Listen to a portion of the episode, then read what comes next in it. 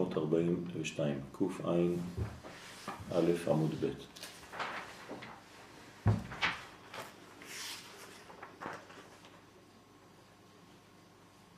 אמרנו שכל העניין הזה זה של העניין של הזיכרון.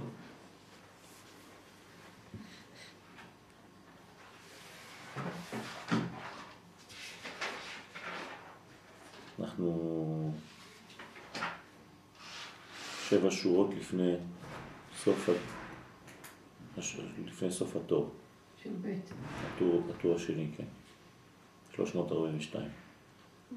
מתחיל בזה ניצולים משכחה, על ידי זה ניצולים משכחה. זה בחינת הביאני המלך חדריו, נגילה ונשמחה בך. כן, יש אה, שמחה בהבאת אה, המלכה, השכינה, אל החדרים. שזה בעצם הסוד של בית המקדש.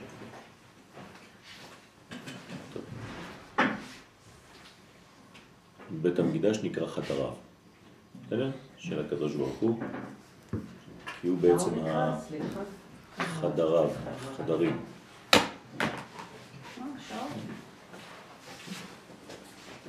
בשורות טובות, בעזרת השם.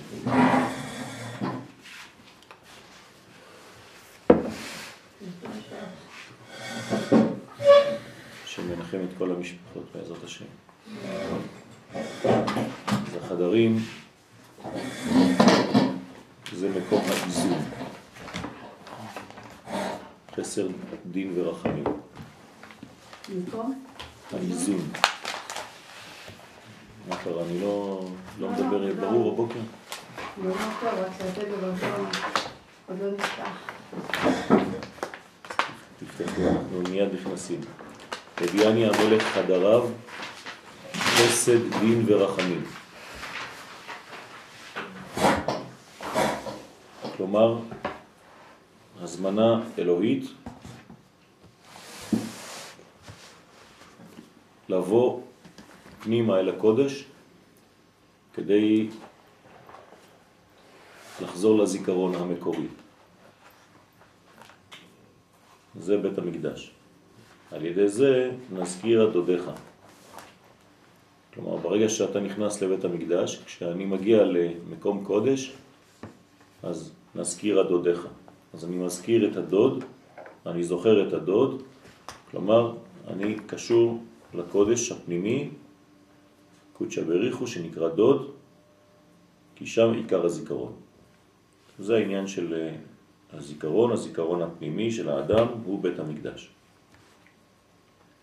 כן, אלא שהדבר לא נעשה בקלות, אבל העין התקנה מאוד בגדולת ישראל שהיה להם כשהיו בארצם ובית המקדש על מכונות.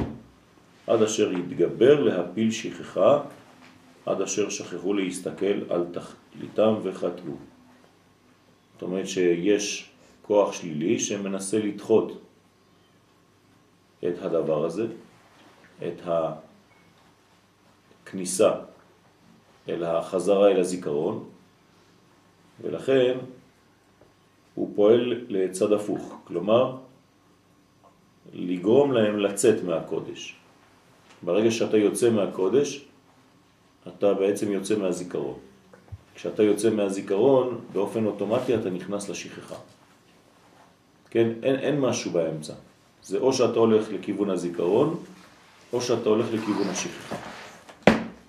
לכיוון הזיכרון זה מבחוץ אל הפנים, לכיוון השכחה זה מן הפנים אל החוץ. בסדר? אז כשיוצאים לחוץ לארץ, יוצאים אל השכחה. כשחוזרים לארץ, חוזרים אל הזיכרון. ובתוך הארץ, כשחוזרים לכיוון בית המקדש, חוזרים אל הזיכרון. כשמתרחקים מבית המקדש, מתרחקים מן הזיכרון, וחד ושלום נופלים יותר ויותר לשכחה. וזה בעצם אה, כיוון מנטלי, פנימי, רגשי, וגם כיוון אה, גיאוגרפי בסופו של דבר, כלומר השכחה מביאה לגלות, והגלות מגביר את השכחה. ולהפך, הגאולה מחזירה זיכרון, והזיכרון מרבה גאולה. דווקא בכל הדורות הדרך החזרה הייתה זה שהם זכרו את ירושלים, בעצם, זכרו מאיפה הם באו. בין אם זה בהציעו לך ציונים, שזה כן. הרעיון, נכון. בין אם אה, בפסוק הכי פשוט, בזוכרנו את ציון, נכון. הנאות בבל. אז דווקא הזיכרון הוא בעצם במקום שאתה רחוק יותר מתגבר. לא. הזיכרון לא מתגבר מרחוק, מתגבר כשהזמן לחזור הגיע.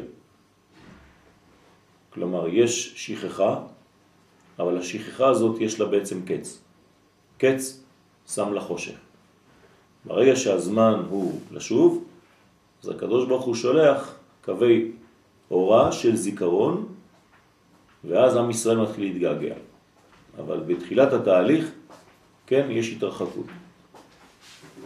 וההתרחקות הזאת גורמת לבלבול ולהתבוללות, לכל הנזקים שראינו בהיסטוריה. אז נכון שברגע שצריך לחזור, אז הקדוש ברוך הוא שולח את הקווים האלה, ואז יש געגועים פנימיים שהם מתורגמים בזיכרון, אבל השלב שקדם לזה, כן, הוא שכחה אחת גדולה. גם אם uh, כמה אנשים, שאפשר לספור על uh, כמה ידיים, יש להם את התודעה הפנימית הזאת, כי הם בפנים בית מקדש כזה. אז הם בעצם אמונים על הזיכרון הקולקטיבי של האומה, גם שם. אבל זה מעט מאוד אנשים. רוב האנשים נכנסים למצב של שכחה, של חושך, גם אם הזיכרון הוא זיכרון, זה כבר לא זיכרון, זה איזה מין אה, אבק של זיכרון שנשאר, ממשהו ישן, מדור יפה. אנחנו לא מדברים על זה בלבד. אנחנו מדברים על הזכר שמתעורר, כלומר על התשוקה. כן, הזיכרון זה מלשון זכר, כן, אמרנו שזיכרון זה פקידה, פקידה זה ממש זיווג, וזה מעורר את התשוקה לחיבור. אז בדבר כזה, בעוצמה כזאת, זה רק כשהגאולה מתקרבת. כן, כשהזמן של הגלות מסתיים. אז זה לוקח לפעמים אלפיים שנה, כמו שזה לקח בגלות שלנו היום. בגלות בבל זה לקח 70 שנה. וגם שם זה צריך לבוא דרך אה, מצבים לא פשוטים. אז זה נכון שאתה צודק שיש הרבה פסוקים שאומרים שבזוכרנו את ציון, אז זה בדיוק העניין הזה. בזוכרנו את ציון זה ברגע שאנחנו כבר בשלב של חזרה. אז יש התעוררות של הזיכרון הזה. עד אשר מפני חטאינו גלינו. החטאים מרחיקים, משכיחים, מכניסים את האדם למצב של חושך, של שכחה, וזה נקרא גלינו מארצנו. כן, גלינו מהרצון שלנו. ארצנו זה לא רק מקום, זה רצון. גלינו מהרצונות האמיתיים. ונחרב בית מקדשנו, ועדיין עומד וחרב מריבוי אבונותינו, כן, אבונותינו מחמד שאינו מניח אותנו לזכור עצמנו היטב היטב. הנה הוא עונה לשאלה שלך. כלומר, אנחנו זוכרים, יש זיכרון, אבל זה לא זיכרון היטב היטב. בעלמא דעתה ולשוב אליו יתברך. כלומר, זה לא מספיק חזק כדי שנהיה קשורים לעולם הבא. ארץ ישראל נקראת עולם הבא, כן? בתוך העולם הזה. כלומר, מציאות פנימית בתוך מציאות חיצונית. הוא מתחיל בחטאים ואז עובר לעוונות. מה כן? יש אה, גם פשעים. אפשר להוסיף. נכון. זה שלוש מדרגות של חטא. יכול להגיד עליהם משהו? כן, אחד ברגש, אחד מה? בשכל ואחד ביסוד. כלומר, ב... אז החטאים זה... מחילה, אז על זה יש שלוש מדרגות, מחילה, סליחה וכפרה. כלומר, יש כנגד עוונות, וחטאים. כן? עוונות, עוונות, פשעים וחטאים. כן. מי חוטא? החלק התחתון, נפש כי תחתא. נכון? אחרי זה נושא עוון ועובר על פשע. כן? וחטא ונקה. אז החטאה זה החלק התחתון, הפשע זה החלק האמצעי, שהוא בעצם החלק הרגשי, והעוונות זה בעצם במדרגה המחשבתית.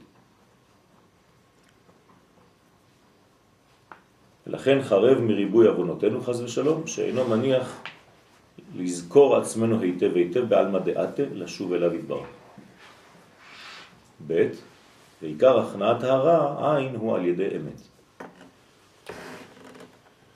כן, בשבת בעזרת השם אנחנו אה, נעמיק בעניין הזה. אתה פה? כן, בעזרת השם.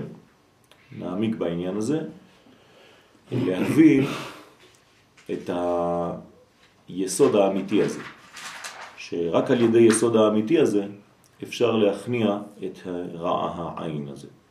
איזה יסוד אמיתי? מה? איזה יסוד אמיתי? של, ה, של, כן, נפתח את זה בעזרת השם, אבל צריך לזכור את האמת. האמת היא אחת. כלומר, צריך לחזור לאחדות הזאת. הריבוי הוא שקר. מעלמא דפירודה שקר אל עלמא דייחודה אמת. המעבר הזה בין עלמא דפירודה לעלמא דייחודה הוא זה שמזכיר, הוא זה שמחזיר את האדם לזיכרון. ככל שהאדם נמצא בעלמא דפירודה הוא בעצם חוטא. החטא זה עלמא דפירודה. כל חטא זה עלמא דפירודה. אין חטא שהוא עלמא דייחודה, לא קיים דבר כזה. בסדר? זה יסוד אה, גדול מאוד. גם תגובה היסטרית זה עלמא דפירודה? כן. זה נקרא חטא, על זה אני קורא חטא, זה רשעות. רשעות? כן, מה שאתה נבעל? בוודאי. כשאם קורה משהו ואתה נבעל זה רשעות? כן. מה זה רשע? זה יציאה מהסדר. זה לא אדם רע. אנחנו לא מדברים עברית של רחוב, כן? אנחנו מדברים עברית של קודש. עברית של קודש, לשון הקודש, אז רשעות זה בעצם לצאת, זה רשע. אבל אם אתה רואה את הבת שלך, דוגמה עומדת בסכנה, נכון? אז קטנה, צריך. ואז אתה נבהל, זה אומר שאתה רשע? אם אתה נבהל בצורה שאתה ממוקד במה שאתה עושה ולא שוכח מה שיש מסביב, זו צדקות. אתה נבהל ומציל אותה. עוד פעם, משהו עוד. פעם, אה, עוד פעם, אני חוזר. אם אתה נבהל סתם, אתה שוכח את כל מה שיש מסביב, בסדר? כלומר, נבהלת בגלל שהולך לקרות משהו, אבל אה, תוך זה אתה נכנס לסכנה עוד יותר גדולה. בסדר? אז זה נקרא רשע. היסטריה. כן. אז האדם כבר לא שולט על שום דבר. ולכן, במקום להציל, אתה בעצם חוזר למדרגה, נכנס למדרגה של קליפה עוד יותר גדולה.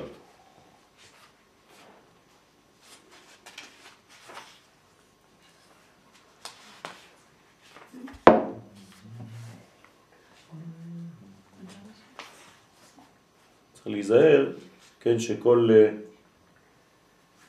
מדרגה של אה,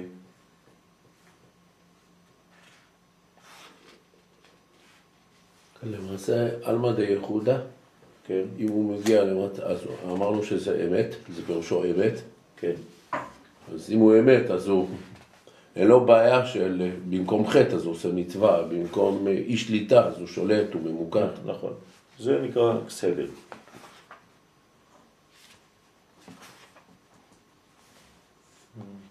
גם בשליטה יש איזושהי דרגה של שליטה.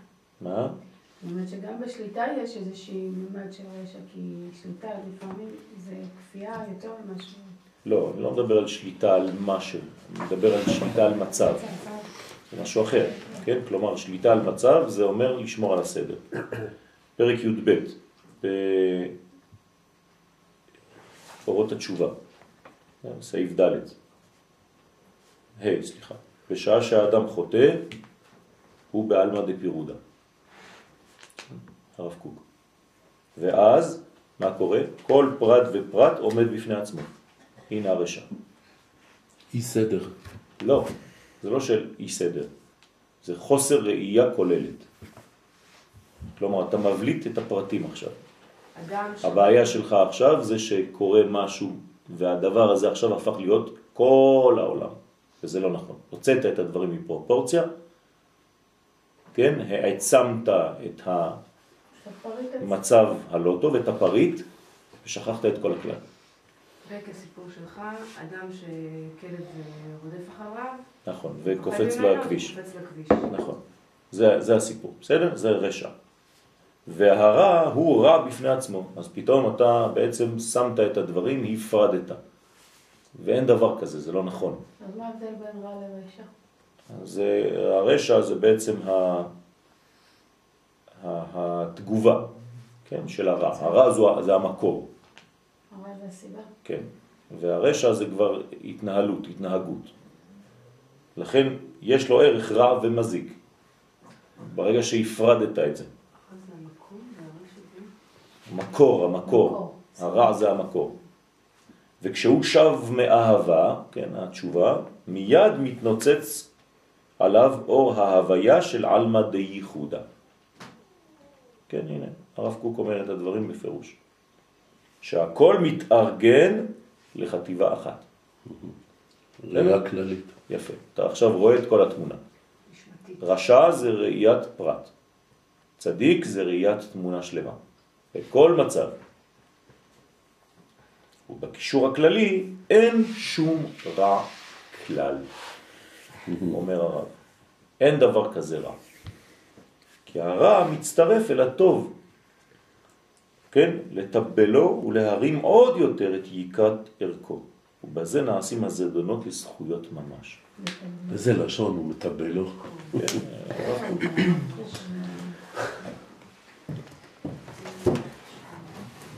בסדר? זה, זה, היסוד. אז לא צריך להיכנס ל- למדרגות שמפרידות חלק מהכל. אלא להישאר, כן, זה כמו אדם שלא יודע מה, רואה קצת דם והוא נכנס לפניקה, מתעלף. אז מה עשית?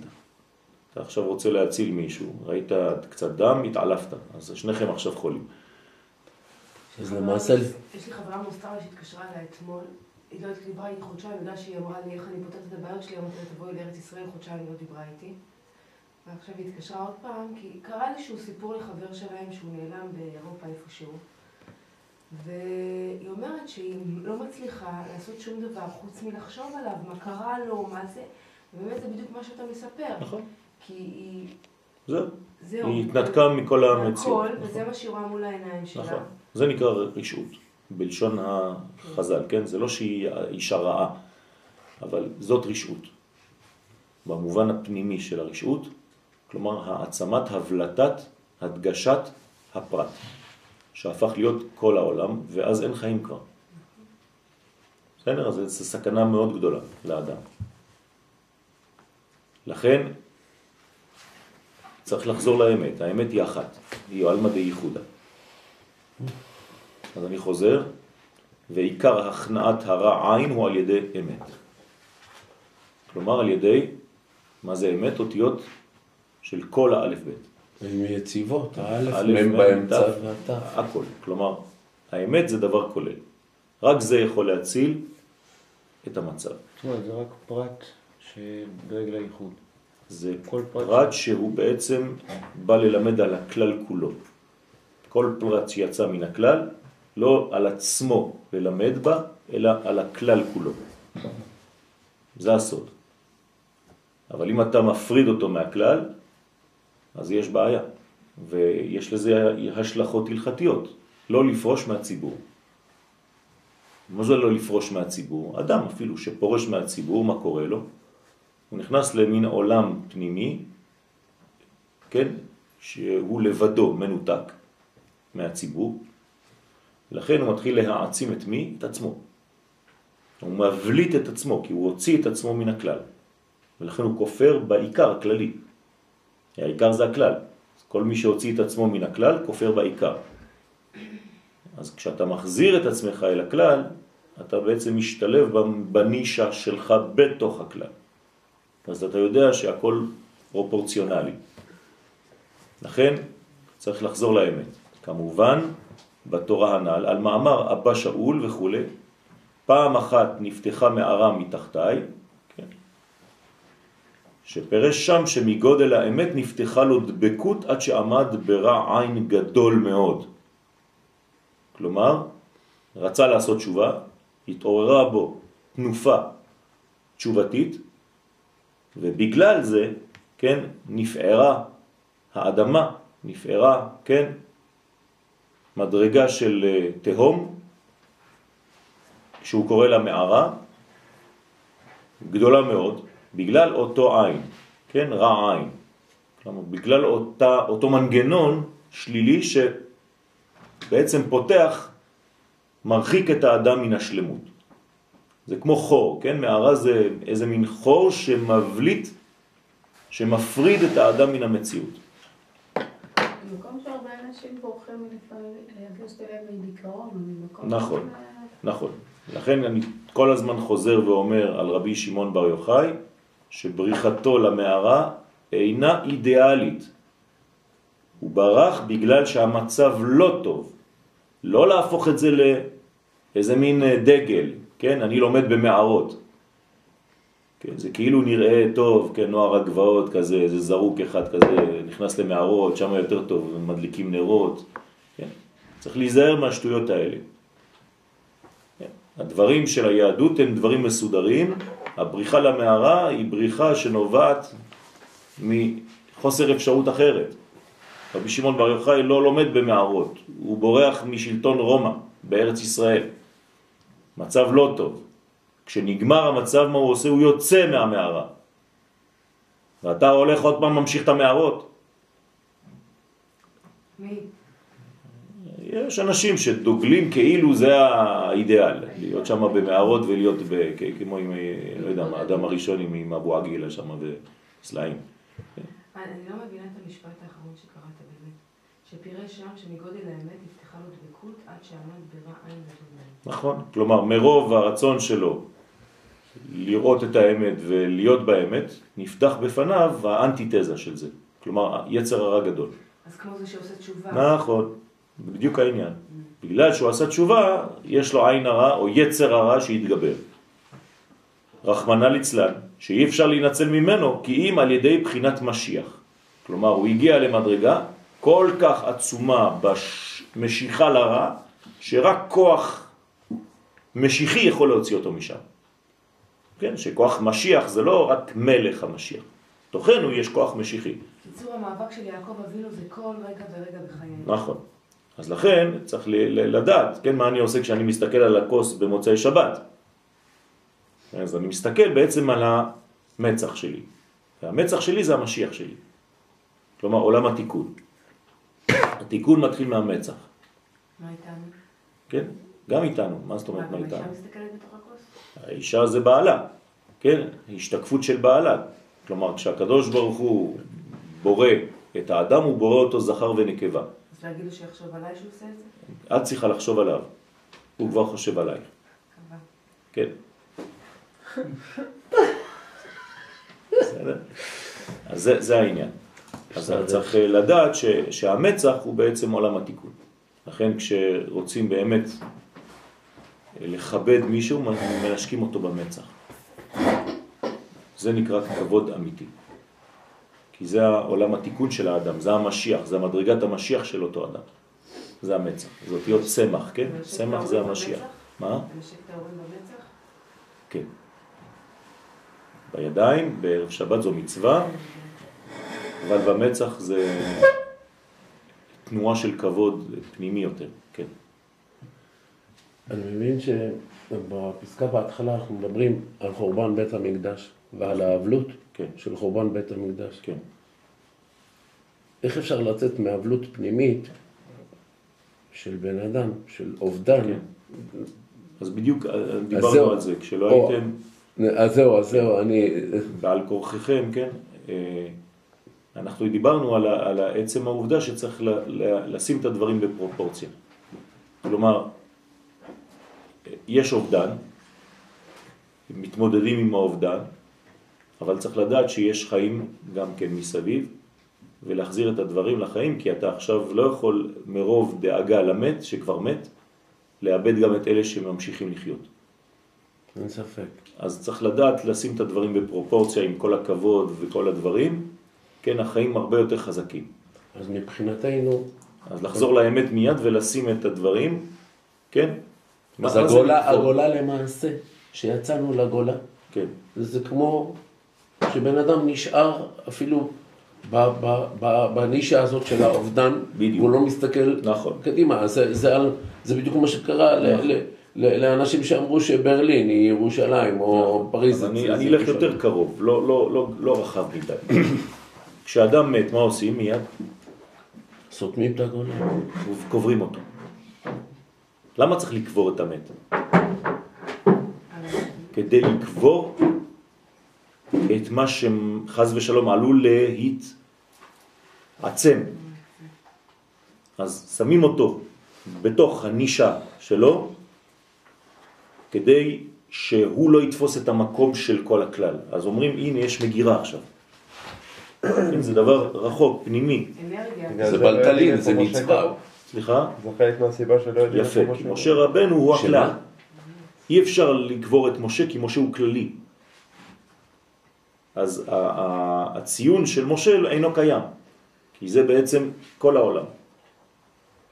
אין ציון כזה. לכן צריך להיזהר מאוד, כן? האקט הסימבולי, בוא נגיד, זה לקבור את האדם.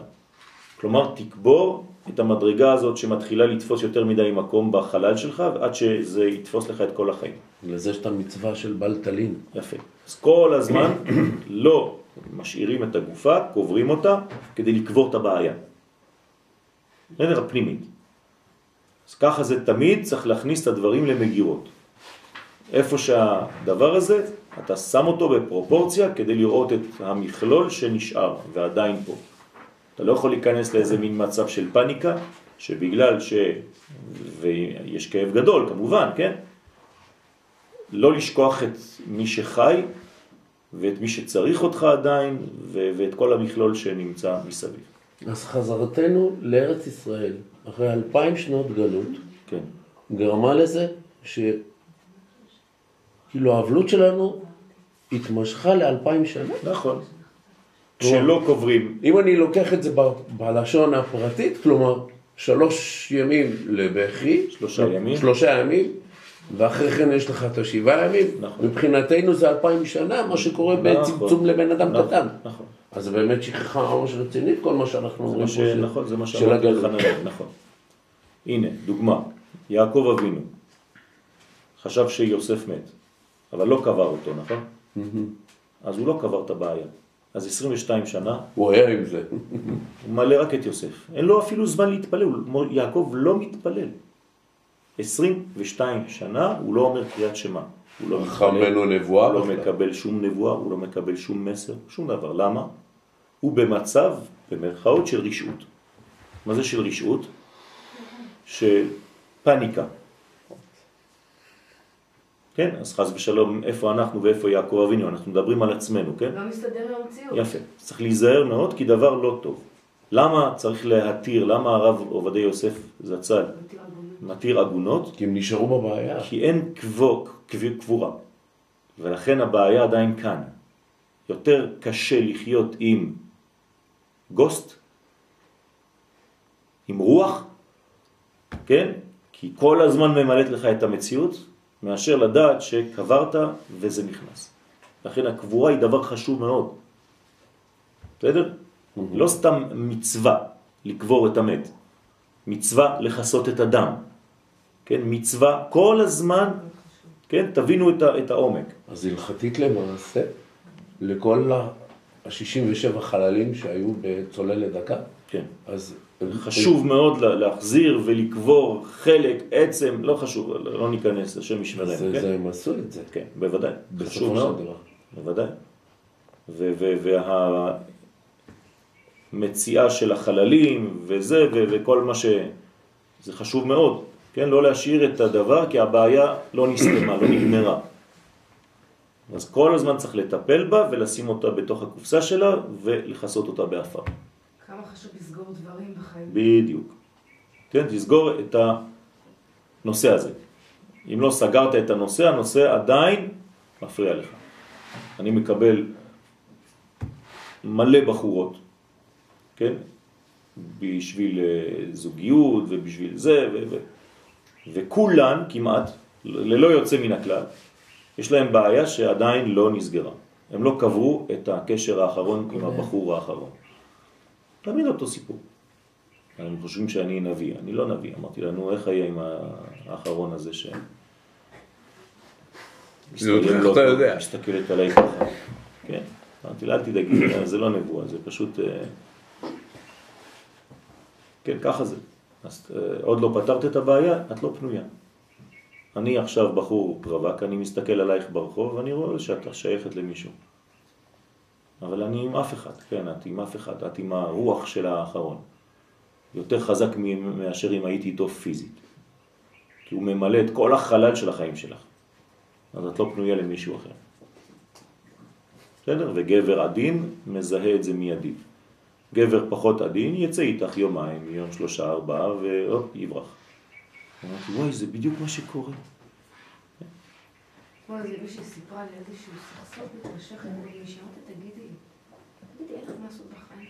כאילו, מה את מדברת, מה את ממשיכה לדבר על זה? די, זה די, זה מת, זה לא קיים, תתקדמו. כאילו, מין בחישה כזאת. זה הקבר. בסדר? אז צריך לעשות אקט סימבולי, לקבור את המצב. תמיד, בכל מצב, לקבור את הסיטואציה כדי להמשיך. בסדר? כאילו מחפשים במה להתעסק. נכון. לכן יש ימים מאוד מאוד, אה, כמו שהזכיר שאול, בצדק, של אבל. כן, שלושה לבכי, שבעה לזה, חודש, ושנה, 11 חודש, ו-12 חודש. כן, כדי לדעת יש סדר בדברים. אז... אה, סליחה, גם ישנם מצבים לאו דווקא של עצבות, כמו לידה או משהו שצריך, זה גם איזשהו אבל או משהו שצריך לתת לו את הזמן, כן. לכן זה שיש... לכן אני אומר שזה הזמנים, נכון? זה מופיע בכל תחום. כן, המקור של האישה נקרא קבר. אותו דבר. ושם יוצאים ממוות לחיים. נכון? תינוק שיוצא זה תחיית המתים. ממש. אז לכן אי אפשר להינצל ממנו, כי אם על ידי בחינת משיח. רק משיח יכול לעזור. כלומר, ישנם מדרגות שצריך להביא את הנשק הגדול ביותר. אי אפשר בנשקים קטנים. אתה לא יכול לטפל בעניין באקדח. צריך להביא איזה מאג או משהו רציני, כן? אין שם. כי אמת בחינת טוב עין הוא יבורך. אז זה נקרא טוב עין הוא יבורך. תיקון לרע עין. כן, מה זה יבורך? הברכה, יקושר, כן? טוב עין הוא יקושר, הוא מקשר, הוא, הוא, הוא הולך לאמת. אז מה זה, אם אני מבין את זה, אני מבין שההפך זה רע עין הוא יפורד. בסדר? כלומר, הרע עין הוא הפרדה, טוב עין הוא קשר ואחדות. אתה אומר מבחינת משיח, תותחים גדולים, מה אתה מתכוון? מתכוון להוציא את הנשק הפנימי הגדול ביותר, שהוא בעצם עולם התיקון. כן, עולם התיקון נקרא משיח, והוא נמצא בכל אחד ואחד מאיתנו. הלכה למעשה. הלכה למעשה זה אומר שאני צריך ללכת להביא את המצח. למה אמרנו שהמצח, כן, בתורת מצח. הקבלה, המשיח יוצא מהמצח. מצח זה אותיות צמח. את צמח דוד עבדך מהרת הצמיח צמיח. זה מצח. מצח זה בעצם עולם של מה. שם מה, שיצא ממצח של אדם קדמון. כלומר, עולם התיקון יוצא מהמצח. פירושו של דבר, יוצא מקדימה קודם כל, ולא מאחור. כלומר, להיות מול הבעיה, להסתכל עליה, ולראות אותה בכלליות שלה. כלומר, בחלק העליון הפנימי שנקרא כלל, ולא בתגובות של בטן. תגובת בטן זה ירידה לפרטים. כשבא מהחלק הפנימי, מהחלק החיצוני, זה בעצם שני המוחות שמתחברים ביחד. נכון, וזה מתגלה במסך הזה. זה מסך. המסך הזה יש בו הקרנה, אפשר להסתכל, לכל אחד יש סרט. הרבה אנשים אומרים ש... זז, ממש, חי. הרבה אנשים אומרים שכאילו אחרי הסתלקותו של אה, רבי יוסף חיים עובדיה, אומרים שהדבר, אה, מה שנשאר לנו בעיקר עכשיו זה רק, כמו שאתה אומר, המצח, הצמח, אה, כן. מלך משיח כבר זה. כן, בעזרת השם. ויש תחושה כזאת בעם. נכון. נכון, כן. נמצא שעל ידי אמת, שהוא בחינת טוב עין, כן? חגר מותניו להילחם כנגד העין הרע, או הרע עין, אותו דבר. כלומר, אתה יוצא למלחמה דרך האמת, דרך טוב העין, נגד הרע עין. זו מלחמה, כן? איפה אתה נמצא? איך אתה רואה? באיזו עין אתה מסתכל? כי מי שמסתכל על האמת לאמיתו, נתבטל הרע עין לגמרי. אין רע עין. אל תגידו לי, לא, זה קשה, זה כל מיני ביטויים שאני שומע בכל שיעור. זה נכון, אבל אין, זה לא קיים. כל ההיסוסים והגמגומים בדיבור זה בגלל שאתה לא בוודאות על מה שאומרים לך. זה לא קיים. רע לא קיים, פשוט לא במקום. זה דבר שלא נמצא במקומו, לכן זה נקרא רע. אבל אם היית שם אותו במקום שלו, הוא חלק מהטוב. כי הרע עין הוא כנגד סיטרא דקדושה. כלומר, זה השקפה, השתקפות של מה שקורה בקדושה. כלומר, אם מתעורר דבר של רע עין, זה בגלל שאתה בטוב עין לא מצליח לשים דבר במקום, אז זה מופיע במראה. זה ההשתקפות של הטוב. והוא נצחן גדול ורוצה בכל פעם לנצח סדרה דקדושה חז ושלום. כן, מה זה לנצח? להיות נצחי. הוא לא יכול להיות נצחי, כי רק האמת היא נצחית. השקר הוא הראי, חולף. אין לו מציאות. ובאמת כל מי שאינו רעה ורוצה לנצח שום אחד מישראל, למונעו בתחבולותיו מאיזה דבר שבקדושה, איך שיהיה, אין זה נקרא בשם ניצחון כלל. כלומר, אם אתה חושב שאתה מנצח על ידי עשייה של מדרגה רעה, אתה מונע מהחבר שלך מלהגיע לאיזה מקום של קודש, אתה חושב שעשית דבר טוב וניצחת אותו, לא ניצחת שום דבר, כי אי אפשר, הרע בחיים לא ינצח. כי נצח זה נצחיות וניצחון. אין ניצחון לרע, אין דבר כזה. נצח ישראל לא ישקר. זה רק הטוב והאמת שמנצחים, רק הקדוש ברוך הוא מנצח. ושוב פעם אני חוזר למה שאמרתי אתמול, מי שדוגל וחושב אחרת, הוא מתבטא אחרת, זה כאילו שהוא אומר לקדוש ברוך הוא, בזה סיימנו את השיעור אתמול, הקדוש ברוך הוא אתה חלש, הרע ניצח אותך. כן? כי חזק הוא ממנו. כי הניצחון שאינו בשביל האמת לאמיתו, כאשר השם יתברך יודע האמת, אין נקרא בשם ניצחון כלל. כלומר, אל תקרא לדברים שלא בשמם האמיתי. הרע לא מנצח, גם לא בינתיים. עד רבה, הוא מנצח את עצמו בעצמו. כלומר, אין לו קיום, הוא ממגר את עצמו לבדו. בשביל זה אנשים זקוקים ליותר אה, התלהטות כזה בשביל להחזיק את כן. הרע, זאת אומרת. אני אתן לכם דוגמה. אדם שנגיד יש לו כל הזמן מחלוקות, אז הוא בונה לעצמו קבוצה שחולקת על הציבור הכללי. קורח. בסדר? קורח, דוגמה. מה הוא עושה בעצם? בתוך הקבוצה עכשיו שהוא לקח, זה ימשיך, הרי זה התנופה שלו, זה התנועה שלו. גם שם בתוך הקבוצה תהיה עוד מחלוקת. נכון? כי כל אחד מאור אחר שם. אז המחלוקת תמשיך, תמשיך, תמשיך, תמשיך, תמשיך, עד שהוא יישאר לבד. בסדר? אותו דבר כשאתם שומעים אדם שמדבר לשון הרע על מישהו, תדעו שהוא מדבר לשון הרע גם עליכם, כשהוא לא איתכם.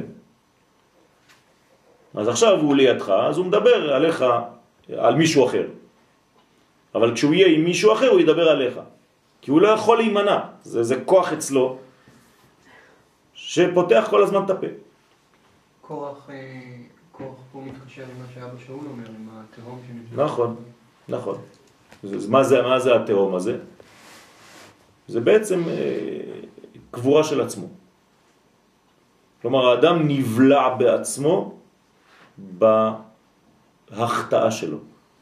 כלומר, נבלע בחטאו. אני לא מדבר על האדמה שפצתה את פיה בלבד, זה סתם פועל דמיוני. כן. אני מדבר בסיטואציה עצמה שהיא בעצמה קוברת את האדם שפתח אותה. כלומר, האדם בעצם חורה בור והוא נופל בתוכו, לתוכו, בסופו של דבר. המלכודת שאתה עשית, חז ושלום, אתה בעצמך תיפול בה.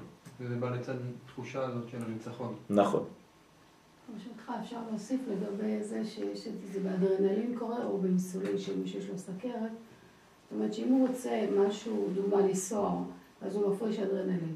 עכשיו, צריך בשביל לחוות את החוויה, צריך להפריש אדרנלין יותר גדול. אותו דבר זה קורה בסכרת. זאת אומרת שאם הוא אוכל משהו קטן, אז הוא צריך לאכול יותר גדול ויותר, בעצם זה להעליק את עצמו יותר, ואז ככל שהוא דורש יותר אדרנלין או אינסולין, זה, זה צריך להיות ברמה יותר גבוהה. זאת אומרת, אין לזה סוף, תמיד יש לזה איזשהו מקום של דרישה נכון, נכון, נכון. יותר גבוה. נכון. אז, אז האדם, כן, ככל שהאדם גדול, כן, גם יצרו גדול. זה העניין.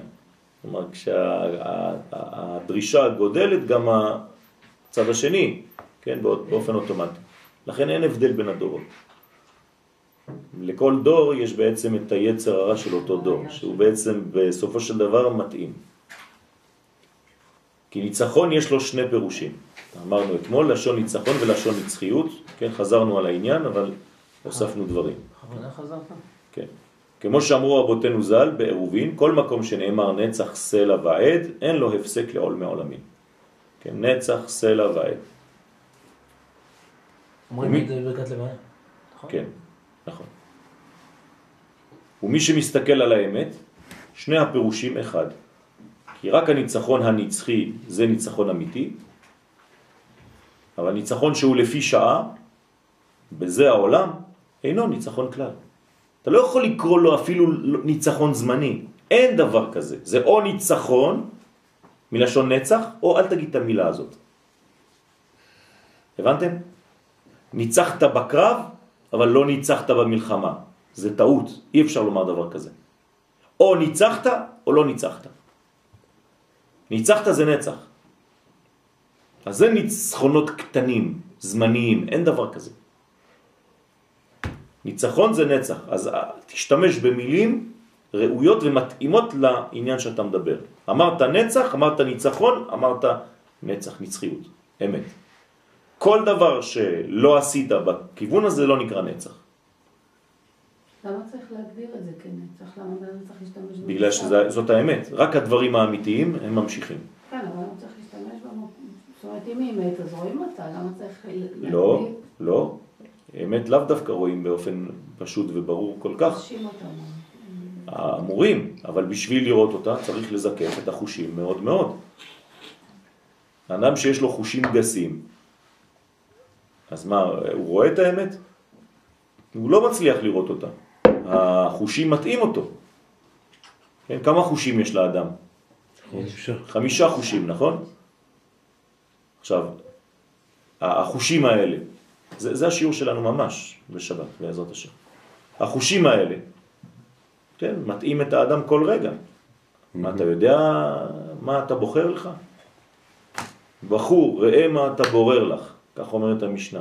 תיזהר, כשאתה מתחתן, עם מי אתה מתחתן? איזה בירור עשית כדי לקחת את האישה הזאת ולא אישה אחרת? כן? מה הם הבירורים שעשית כדי לקנות את הרכב הזה או את הרכב השני? הרי אתה לא מבין כלום. אתה רק רואה צבע, נוגע קצת במתכת, פותחים לך את המנוע, אתה עושה פש, אתה לא מבין כלום, זה סתם הכל שטויות. אנחנו לא מבינים כלום בכמעט שום נושא. אז מה אתה, על מה, על סמך מה? כן, אז זה, זה העניין, זה העניין של האמת. לכן זה לא כל כך פשוט לראות את האמת. עד ששומעים באמת את האמת האמיתית ורואים אותה, זה לוקח זמן, עבודה. נו, אז על סמך מה אינטואיטיבי אתה אומר? לא, להפך. אתה לא יודע, אם אתה לא יודע... צריך ללמוד. היום האינטואיציה שלנו לא פועלת כראוי. אוקיי. בסדר? איבדנו את הדבר הזה. אז עכשיו צריך לעשות עבודה של דעת, כדי לחזור לאינטואיציה האמיתית. את צודקת שבמקור האינטואיציה היא אמיתית, אבל היום זאת לא האינטואיציה שאת שומעת. זה קולות חיצוניים מאוד. כלומר, נחלשו, נחלשו החושים שלנו. איבדנו את החדות שבהם. צריך לחזור לזה על ידי הדעת. בסדר? ברגע שהחושים יהיו מחודדים, יהיה נבואה. זה הנבואה. ברגע שהחושים מחודדים מאוד, אז אנחנו כבר לא טועים. מקבלים את האור האלוהי, את הקול האלוהי, שומעים אותו באופן פשוט וברור, ואין ספק בכלל. כן, כמו ששואלים אותי תמיד, איך הנביא יודע, כן, שזו נבואה. אז אמרתי לו, רואים שאתה לא נביא. כי נביא לא שואל שאלות כאלה. ברגע שאתה שואל שאלה כזאת, זאת אומרת, לא קיבלת נבואה, זה סתם אה, דמיונות שיש לך מבפנים וכל מיני, תיזהר. כי הרבה כמוך מאשפזים לטיפול יום או יותר. אז לא להגיד, קודם כל לא לשקר, זה דבר ראשון. לא להגיד על דברים שאתה לא רואה ולא שומע ולא יודע, שאתה כן מקבל ואתה כן זה, וזה לא לשקר. כן, אתה, אתה חושב שאתה עובד על אחרים, אתה עובד רק על עצמך. כי אתה מכניס את עצמך לעולם דמיוני כאילו כבר הגעת לאיזה מדרגה של לא יודע מה. אז לא לשקר קודם כל, להיות אמיתי. אז אדרבה, הוא מנצח את עצמו, מאחר שאיך שיהיה, הוא עושה רע לעצמו, לנצח, חז ושלום. כמו שכתוב עת אשר שלט האדם באדם, לרע לו. כן? מי שולט על מי? האדם באדם. מה זה האדם באדם? שמתם לב שיש האדם ויש אדם. מה ההבדל בין האדם לבין אדם? לא האמת. האמת. האדם זה אומות העולם. כלומר המדרגה החיצונית. בני האדם. אדם זה ישראל. אתם קרואים אדם, לא האדם. כן, יש פה מאוד מאוד מאוד דיוקים, כן? אז כשהאדם שולט על האדם, זה כמו שהנחש שולט על האדם. בסדר? לרע לו. אז מי צריך לשלוט על מי? אדם, על האדם. הפוך. אדם בגמטריה מה? גאולה. הגאולה צריכה לשלוט על האדם. כמה זה האדם בגמטריה? 50. 50. כלומר, 45 צריך לשלוט על 50. מה זה אומר? מה, לדעת? על הבינה? מה זה אומר ש-45, כן, אדם, צריך לשלוט על האדם 50. להתחבר לעולם הבא. מה, אבל איך זה עובד? להתחבר לעולם הנשמתית שלך. אז. לכאורה האדם יותר גדול. זה נון. הוא שולט, הוא שולט על המדרגה. יפה מאוד. כלומר, אדם עולה למדרגה של האדם. ובעצם על ידי מה? על ידי עבודה. כי האדם זה מה? על ידי שאלות אמיתיות, קושיות אמיתיות, חקירות אמיתיות. אז אדם זה שאלה, שולט ומגיע בעצם למדרגה של נון שערי בינה על ידי עבודה פנימית עצמית. איך הגאון מווילנה, כן, הגיע לקבלה, איך הגר"א הגיע לקבלה,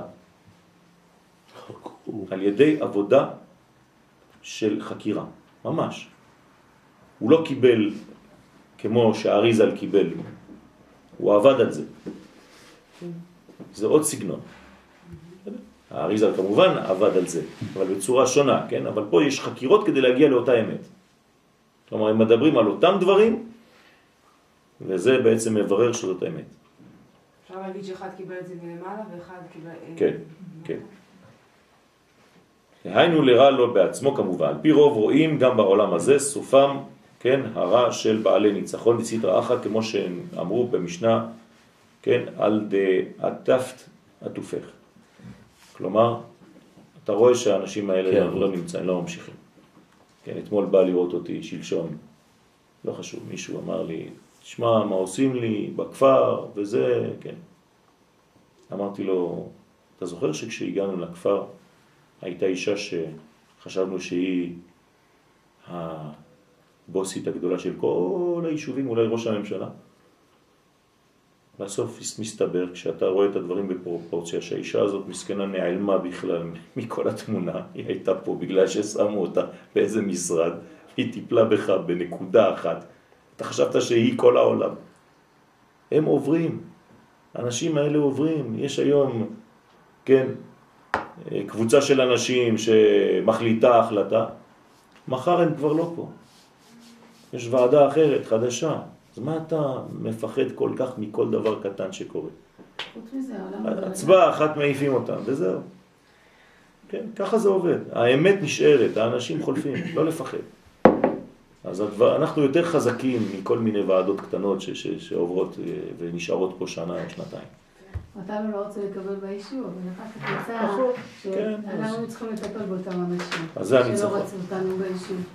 אז בעזרת השם, ברכה והצלחה. למה אותנו יקבלו? אם יקבלו. יש שיעור